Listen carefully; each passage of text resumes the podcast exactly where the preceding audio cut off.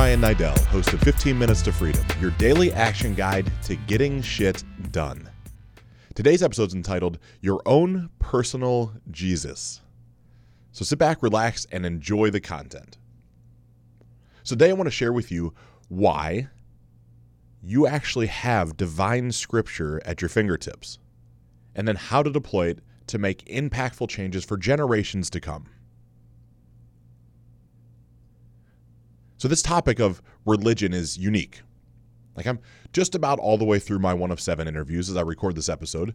And thank you so much for all of you that have committed to try to be part of something bigger or better or move your life in a direction that maybe you didn't think was possible. I'm truly honored that I've got to spend hours, like literally hours of time with you. But in saying that, I see so many people are, are wanting to move forward. And I get to the, you know, as I talk about the four dimensional lifestyle, that body being balance in business, something that was brought into my life by a gentleman named Garrett J. White, founder of Wake Up Warrior. Admittedly, I have my own coaching. I've had my own stuff for a while, but I still send everybody take a look at thekingskit.com or wakeupwarrior.com if you want more information on that. But nonetheless, as I'm going through this four dimensional questionnaire, because I want to get truly en- engaged with where you're at, we get over to the being quadrant. And it's like this deafening silence. Like, what is being? How do you define a spiritual connection? Right? I mean, what about yourself? Have you ever asked, what is God? What is a spiritual connection? What am I really doing? Is there a greater purpose? Is there a higher being? Now, think about this. You go through your entire life. Let's assume for this conversation that you're a Christian. Don't care what denomination. And you essentially live your entire life here on earth, from the way that I view this, for the hope and prayer of something happening in an afterlife that is better than here. Like that's what you're doing. And I commend you for that. I'm not saying that is right or wrong. I'm saying that serves you. That's wonderful. I mean, that's that's literally as I used the word preach. That's what I preach. Like there is no right and wrong so much as what serves you and what does not serve you. That alone, and just applying that to your daily decision making, will create massive shifts in how you operate. Let's cast that aside for a second. As I'm going through these interviews, and we get to the being side of things, and people don't know what spiritual connections really are. They don't know how to define it. Sure, I've had a handful of you that said, you know, I, I, I reconvicted or i I've repledged my Christianity. I'm massively involved in church. I know what my religion is. There were a handful, literally 20%. The other 80% said, I don't really know. I just don't know what it is. I'd like to have a connection with a higher power, but I don't know how to make that happen. How do I know that something is real that I can't see? The more unique part of all these conversations is almost everyone that has said they are not a devout religious sector were forced into religion at a young age by someone either in their family or extended family. What do I mean by that? Just had a call with a gentleman before this podcast who his grandmother was an incredibly devout Catholic. And she forced the family to go to church every Sunday. Had to go to Mass every Sunday. And a couple times on, in the middle of the week, a couple times on a Wednesday. And that was enough of an impact in how forced he felt to go that as an adult man, he decided, I don't want I don't want to be part of organized religion anymore. It didn't serve me. I don't I don't like it. And the unique part about that is that actually created a, a shame and guilt feedback loop, as I'll refer to it, because now part of his family or extended family, he feels like they're casting judgment on him for not being a part of their religion. Crazy you think about it, right? Like, really, religion at its base would be to love everybody equally. But yet you cast shame and doubt on someone that doesn't back up your belief system, which inherently would be the opposite of the religion that you're saying you believe in. I'll digress. I don't want to make this all about religion. Not in that capacity. What I do want to make about is there's just these things that stack up for everybody. Where, again, I'm sharing some of the nuances of these conversations, which are eye opening in their own right. But it got me thinking. And it got me thinking based off of conversations I'd actually had with Garrett, founder of Wake Up Warrior. And they weren't all direct conversations. I mean, we, we I don't want to misconstrue the fact of how close him and I are or are not. We certainly are not bosom buddies. We're not texting each other. We're not hopping on the phone calls with each other. but in the presence of one another, we've had several in depth conversations. And in one of those was based around this frame of religion, and specifically Jesus, or God, Christ. Let's just lump them all together for just this moment, will we? I know for some of you that's going to be very difficult. Just work with me here for a second. So, in this, we hold the Bible in our hand, right? I mean, at some point, while I think most of us have had our own version of a Bible, a Quran, a, whatever your methodology is, you've held it in your hand. And you've accepted the fact that that is someone else's transcription of life events. Where there's, you know, the, the recollection, the recount of what Jesus himself did, or God, or Christ, or Moses, or Muhammad, or whatever the things could possibly be. Again, I will fully say that this is going to be a polarizing episode. I am not incredibly well versed as it pertains to religion, but yet I have something impactful to share. This book has been passed down from generation to generation to generation, like te- like thousands upon thousands of years, right? Like here's the Bible and this is what you're supposed to believe. Great. Let's just say that is what you believe. Let's assume the fact that all the different translations and the telephone game that would have been played over that long of a period of time didn't happen. I mean, what about yourself right now? If you walked into your office or place of business and you sat down with one person on one end of the room or in a cubicle and said, just tell them something, tell them a simple story, and then ask them to pass it down through 10 people I will guarantee that that story alone in an hour's period will not be the same by the time it gets to the end. But let's assume somehow that, that that's not the case in the religious world. Let's say it was spot on 100% even during translation times from language to language. We still have to then accept the fact that it was written as a depiction or a description of a man's life, which we now pick up and hold as one of the most impactful things we can study or look at, right? I mean, a lot of you listening right now, your life is guided off of what one of these books say. It's incredible. Good for you. Seriously, that's not kind of saying that's if it serves you, I'm happy you're running with it. For me, that didn't feel like that ended up serving me. I had too many questions, too many unknowns. Which is ironic in its own sense as I'm going down the path of, you know, metaphysics and quantum physics, some of some of the study of the unknown. So again, I fully understand I have a cognitive bias I have a bias based off what I read, study, and believe. So I'm aware of that as I'm having this conversation. But if this scripture that we read that we hold so near and dear to our heart is nothing more than the words that were written down from another man, why then wouldn't you also write down your own words? Like, think about that for a second. Like, I'm a man, obviously. And journaling or sharing your feelings or thoughts was almost deemed blasphemy in my household. Like, as a man, you don't share your feelings. As a man, you certainly don't really share your thoughts openly too much. Like, those are things you sequester, those are things you keep inside, those are things that never get shared with the world. But what if the depictions of life events and the traumatic things that happened and the lessons you learned from them, you simply jotted down every morning in a journal? And not when it was convenient, not when it made sense to you, not when you got around to it, but you made it a habit to do it every day. Every day. Seven days a week. For 70 years. Some of you right now are thinking like 70 years, shit, I can't I can't see 7 minutes in front of me let alone 70 years. I get it, I've been there. But just imagine if you will that you were able to follow this through for 70 years and you had book after book after book, journal after journal depicting your life. Now, I'm certainly not comparing you to the power of Jesus or Christ or whatever you'd want to say, although little metaphysics nuance for you that I feel obligated to slip in. If in the studies and the, the readings in the Bible that I have read through my metaphysics training, through my coursework, into my doctoral study, there's multiple places where it is referenced in the Bible that we are here to do better than Jesus or God has done before us. And that we are all cut from the same cloth. So, if by the nature of that, if you start to believe that your prayer system, like the, the Christians that I know, the, the people that believe that that strictly in that religion, when they pray, it's they're praying to a higher power. And they're hoping that this higher power fulfills their desire.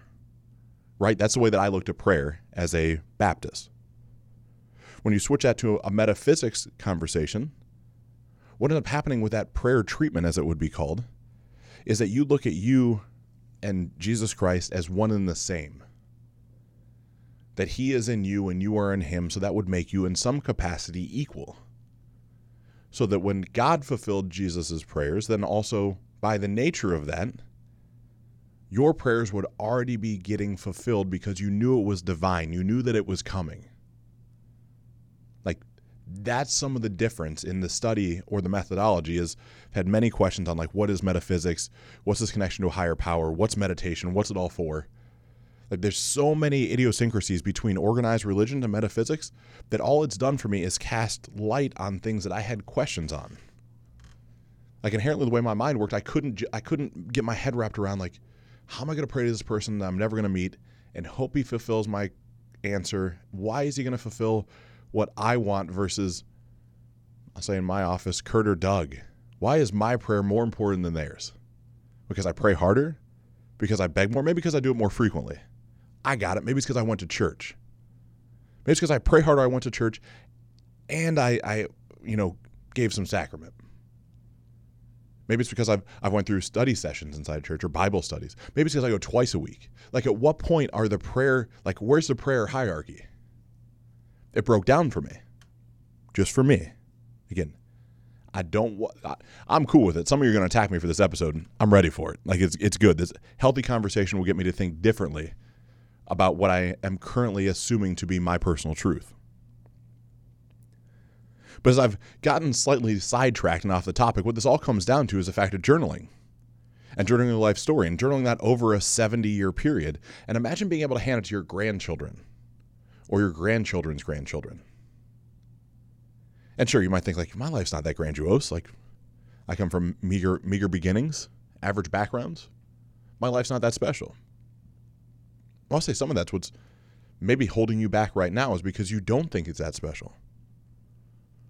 Imagine you started journaling all the things that you wanted to do and that you were going to achieve. You started putting them down in writing every morning so you had to see it.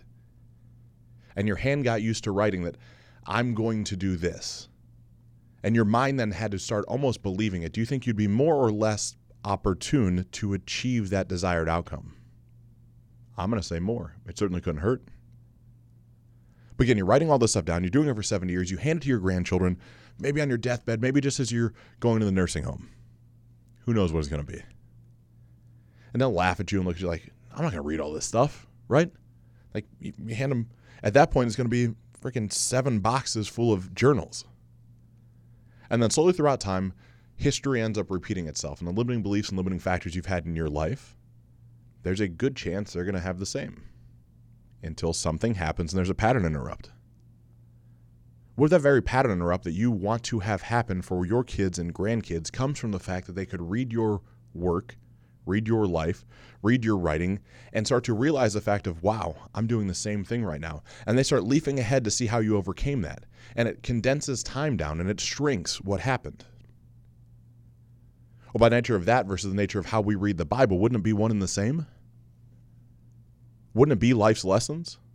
Wouldn't it be your own personal scripture? Wouldn't you then almost be your own personal Jesus? I know for many of you, this is blasphemy. This is like, how can this guy be saying this stuff? This show has always been about sharing what's on my mind, sharing about my lessons, the teachings, the meditations, the things that come to me that don't necessarily make any sense. As you see, if you're watching this, there's no notepad sitting around here, there's no phone, I'm not reading a script. This is stuff I'm contemplating throughout my day. Like, as I'm journaling every morning, and I've journaled now for the better part of a year, yeah, give or take. I got six journals filled with notes. But I have journals for different things. They're different colors, they're different names on them. And no, originally I didn't do it because I thought I was handing down scripture, but now it's almost exciting to me. It's like, all right, Gianna's eight, almost nine now. It's probably not going to matter to her.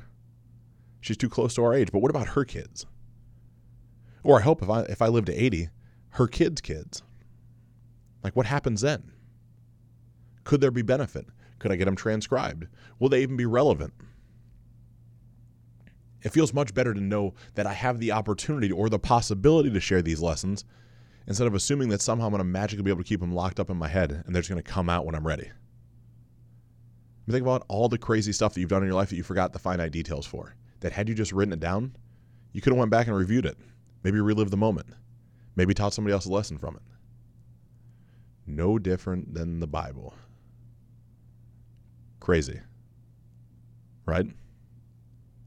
So in this in this capacity, in this situation, in pertinence to this conversation, I don't have some magic wrap up for this episode. And it almost how does this apply to your to your work and how does it apply to your body and how does it apply to your your relationships? I think moreover for me, I'd like to share with you that the more I've journaled, the more I've got thoughts out of my head, the more my limiting beliefs and defeating attitudes have been written down on paper, the more I can process them and see how ridiculous they are. Like I was literally convinced before launching this podcast, I had notes from a year ago almost today I was looking at my journal. I had notes that I wanted to launch a podcast. Then I literally spent the next what looks like four pages talking myself out of why no one would ever listen. Why it was a stupid idea. Then I spun around in my journal and started talking about like how could I pull it off? And originally this whole podcast was going to be in my home office, literally in our house, because I was embarrassed to do it in front of people. Okay, like think about that. I'm someone that now speaks from stage in front of, I'll say hundreds of people. I'll round up and say a thousand. Number doesn't matter. I've got a podcast with a few of you listen, better part of a million and a half so far. My content gets consumed all over the place. I have no fear of judgment at this point. But when I started, I did. So much so I talked myself out of it. It took another six months before I launched my first episode it's crazy what the power of journaling and getting your thoughts out on paper and being able to massage them and see them and see what's repetitive. I just happen to journal and find my best work comes right after meditation. I find that because in this meditation state, it's almost, it's not almost, I'll tell you exactly what it is. As I meditate, I feel uniquely connected to a higher power. I feel like my intuition goes from a seven to a 12. I feel like at that moment when I can open my eyes and I feverishly grab my journal and I start writing everything I can possibly think of that came through me during that meditation. And then I start to deploy that with ruthless commitment to excellence. Like I've come in for the past two days and sat down in front of the curtain like, hey, I got some stuff. I meditated. I got some notes. What do you think? And maybe some of the notes you look at me like I'm fucking crazy. That's okay. I get it. People are going to think you're crazy. But I think some of them, once we talked it out, like it was a good framework to start this, to start the next evolution of where we're going, to start the next idea. So I'm going to propose a hypothetical to you for just a moment. Let's assume I still did meditate in the morning. Let's assume you meditate, even just five minutes, just quiet your mind down. And you get that, that thing of like, man, I got to do this. For me, that used to come in the shower. So I'm sure as you're listening, at some point you're going to shower either in the next 24 hours or you have in the past 24 hours. And you sit there and you let the water pour down over your head and you wash your hair out with shampoo and there's this spark of something that comes to you. You don't even know why it's there. I'm going to call that intuition. I'm actually going to call that divine intervention. I'm also going to call that spiritual connection. I'm also going to call that connection to a higher power. Like there's a reason all that stuff happens because you're allowing it to come in in the moment and it comes into your life and then you hop out of the shower you dry off maybe brush your teeth put on your makeup if you're a lady fix your hair if you're a guy, whatever the stuff is. Put on your clothes, walk downstairs or walk into your, you know, the main part of your house, and the idea is gone. How many times has that actually happened to you? We had this incredible idea and it's disappeared. Why wouldn't you journal? Why wouldn't you stop thinking it makes you strange or weird to admit out loud that you have a journal? I'm going to guess if you're like me, it's because I was afraid what most people would think if they ever read my journal. Because there's some crazy shit in there. There's stuff about hating people, there's stuff about hating myself, there's all types of vulgarity, there's images, there's anything. But they're mine, and all that stuff is no longer in my head. It no longer slows me down. It allows for new space and new creative ideas. So, across the board, journaling and becoming my own quote unquote personal Jesus has been one of the most freeing experiences of my life because there's no longer this shit in my head that I can't get out. It's out and I can decide then if it serves me. I can decide if I want to implement it. Now, I have to go back to an interview that I did with a guy on, on this show, Blake Hamerson. And Blake had this incredible reference to luggage versus baggage. And I'm going to butcher the story because it's not my story, it's his. I want to make sure I give him credit. His podcast is A Sharper Gentleman. But in that, he shares a story how he's getting ready to go to Florida. Young kid, super young. Kid, family tells him to pack his bags. Packs his bags, he gets four or five suitcases. He puts everything in there. He puts clothes and he puts toys and he tries to stuff his dog in there and dog treats and books. And all of a sudden, this little seven year old has four massive suitcases. Huge. He tries to take him down the stairs, and they're clunking, they're they're dropping, they're beating up against the walls. And this mom comes rushing around the corner, like, "Is everything okay? Are you okay?" Yeah, I'm just ready to go. I'm excited. And she looks and she smiles at him and pats him on the head sheepishly and says, "Okay, let's look at what you got here." And so they slowly lay the bags down and unzips them and unzips the first one and you know Rufus the dog jumps out and barks and and's happy to be free and all the dog toys spill out and then the toys spill out and the clothes spill out and she said you know, that's great, but do you think you really need all this stuff? We're only been gone for three days. And she says, well, I, I guess not. What do I need for three days? And so she gets a, his mom gets a little duffel bag, super small, something that he can carry, something that's his size specifically. And they take a pair of underwear out and another pair and another pair. Then one or two extra pair just to be safe. And then three or four outfits, some socks, his favorite toy, and a book to read. And all of a sudden it fits in his little size backpack. And he's looking around with this backpack on his back and he's looking around at all the stuff that's on the ground. And he walked down the stairs, he had baggage. He had five massive bags. But now he has luggage. He's got his own personal luggage on his back. And that applies to your life right now. You carry around baggage all day long. You carry around these stories that are trapped in your head that you've never processed, that you're afraid to get out on paper. That's baggage why not get rid of them and write them all down in a way that allows you to only pick and choose the one that serves you and makes your life better? Why don't you want to start carrying around some luggage? With that, my friend, take that action item, Go give it a shot and remember to get shit done.